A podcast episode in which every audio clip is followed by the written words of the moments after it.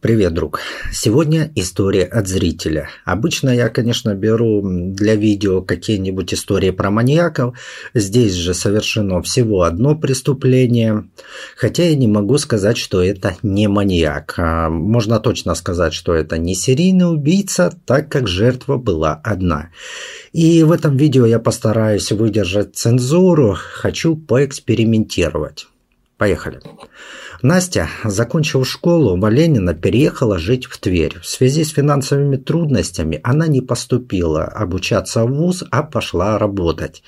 Исходя из того, что Настя работала в колл-центрах, то я могу сделать вывод, что она с людьми очень хорошо умела общаться, так как такая работа как раз и связана с общением с людьми. И по моему мнению, Настя была очень красивой девушкой, и она вполне могла быть востребована не только в телефонном обслуживании клиентов, но и вполне она могла быть востребована и в другой сфере. Правда, ей все же, скорее всего, необходимо было бы образование, ну или хотя бы какие-либо навыки. По внешности эта девушка напоминает мне персонажа из «Игры престола». Сейчас имя вспомнить не могу, но я поставлю картинку с ней. И вот Настя решила создать семью. Она взяла квартиру в ипотеку и со своим будущим мужем, как она думала, начала готовиться к свадьбе. При этом она строила планы на будущее, чтобы получить высшее образование. Настина мать так описывает своего ребенка. Настенька у меня была добрая, веселая, отзывчивая, всегда к ней тянулись, в помощи никому не отказывала. Одним словом, лучик света. Дочка была очень талантлива, красиво рисовала, красиво пела, красиво танцевала, строила планы на жизнь и шаг за шагом упорно шла к ним. Для меня Настенька была не просто дочка, мы были подругами, всем делились, всегда поддерживали друг друга. Теперь я не знаю, как быть. Она была моей жизнью. В 2019 году у Насти умерла бабушка, которая была больна раком. Ее похоронили в Ленина, там же, где был похоронен брат Насти, который умер еще во младенчестве. Поэтому через год, 12 июня 2020 года, Настя с матерью решила посетить могилы умерших родственников, поэтому они приехали в Ленина.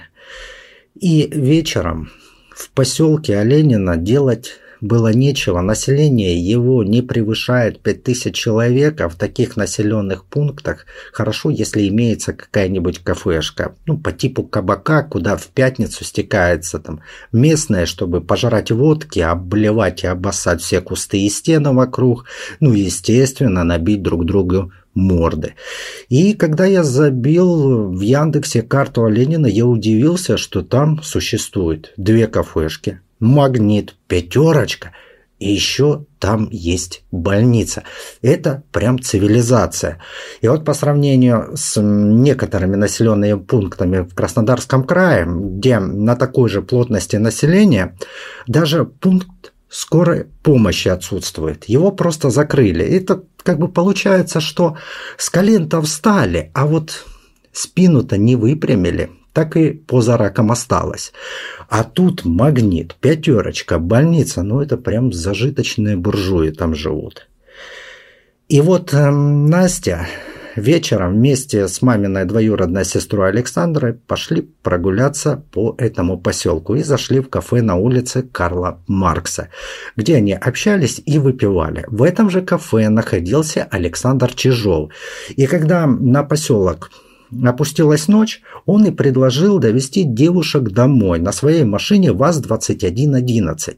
И, как я раньше уже говорил, поселок маленький, так или иначе все друг друга знают, поэтому предложение подвести воспринимается абсолютно нормально. К тому же на улице шел дождь, а от кафе до дома пешком около там, 20 минут будет, а на автомобиле всего 5 минут.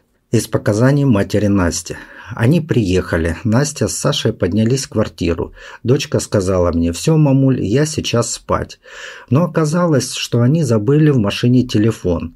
Настя спустилась, и я услышала только, как машина с ревом уезжает. После этого живой я дочку больше не видела. Обычно девушка всегда предупреждала мать, если она где-то задерживается, и звонила ей по телефону. Но в этот раз она не позвонила, поэтому мать начала сама набирать э, телефон дочери, но тот не отвечал.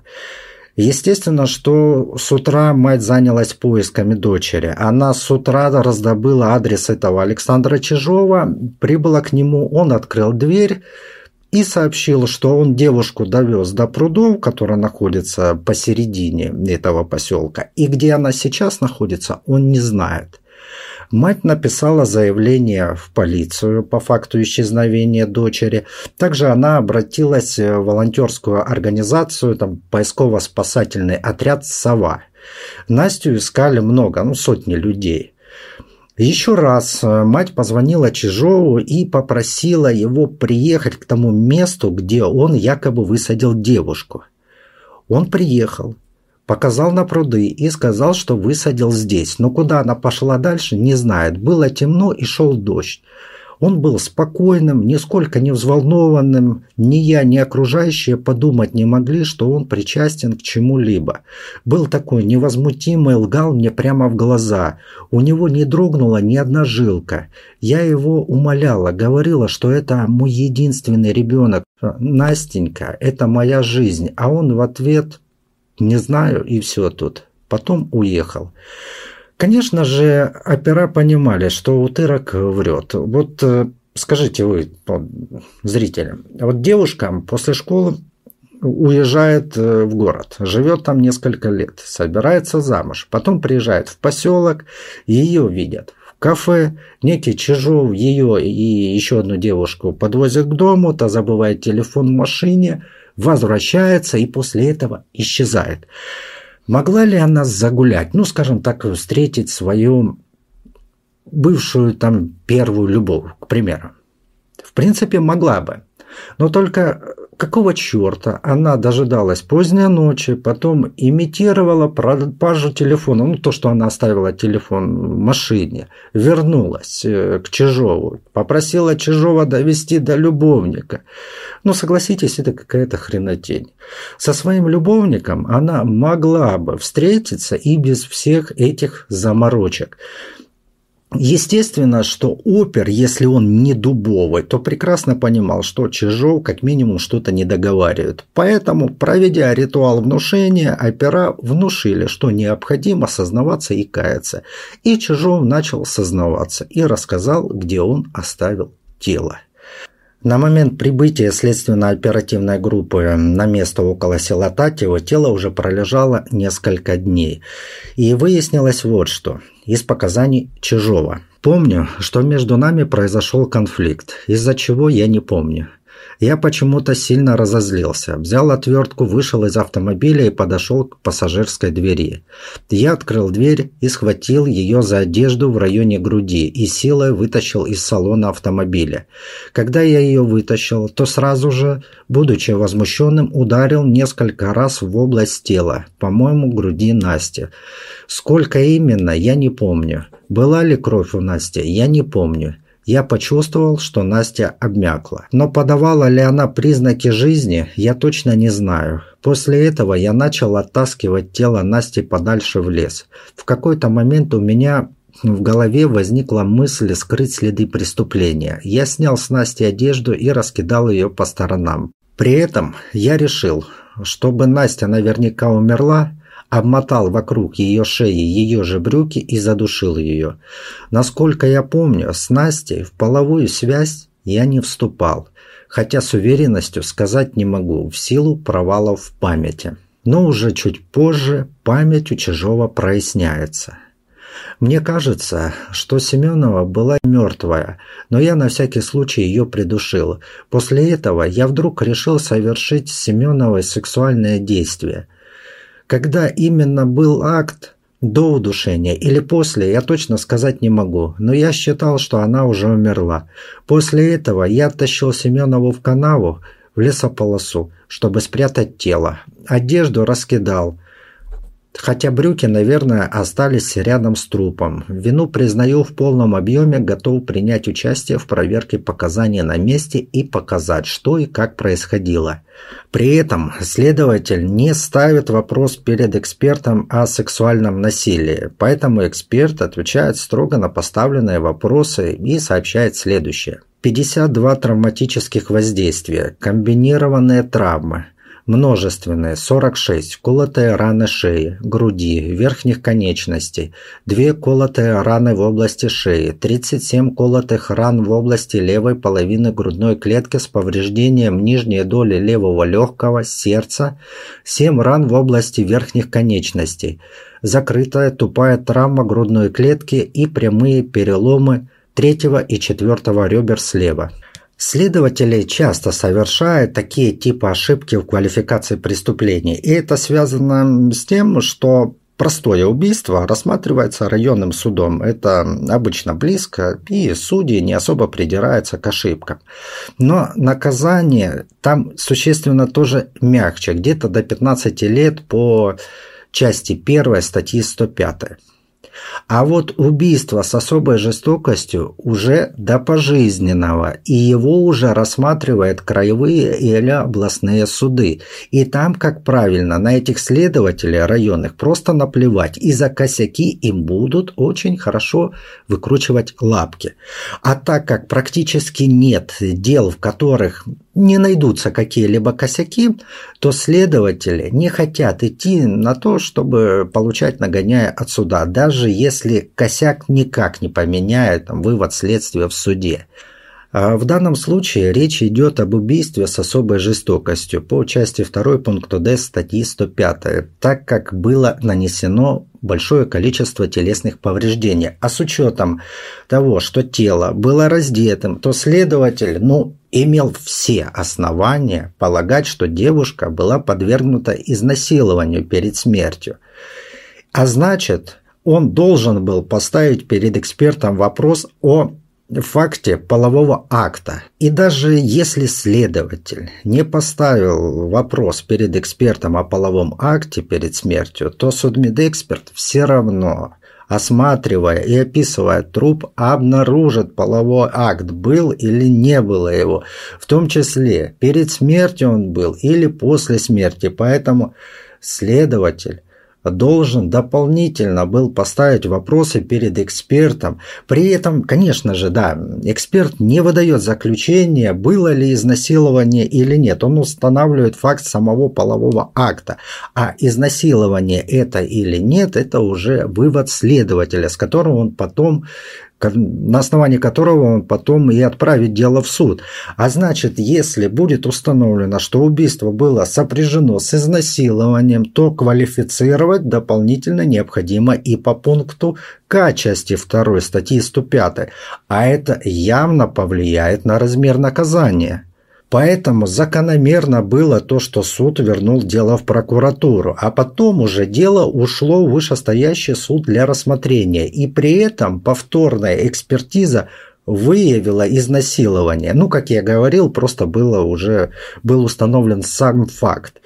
И получается, что было изнасилование, в форме перед смертью.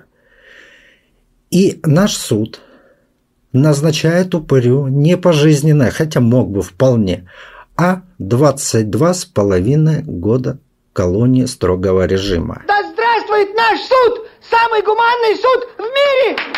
При этом у Гондона хватает наглости подавать жалобу на приговор, считая, что он слишком для него был суровым. И при этом он приводит следующие доводы. Якобы он не причинял особых мучений жертве, так как вечером она употребляла алкоголь, а алкоголь притупляет болевые ощущения. Кроме того, ну уже скорее всего, петух утверждает, что половой акт он совершил в извращенной форме уже после смерти. При этом он еще начал обвинять СМИ, которые якобы раздули это дело для общественности. И вот тут мне кажется, что наглость у Тырка вообще не знает предела, э, что вряд ли он хотя бы в чем-то раскаивается. И Верховный суд просто ложит болт на все его заявления и оставляет все в силе. И вот тут, конечно же, мне жаль, что суд не влупил ему пожизненно, чтобы он сидел до конца своих дней и обдумывал, как и с чем ему теперь хлебать тюремную баланду.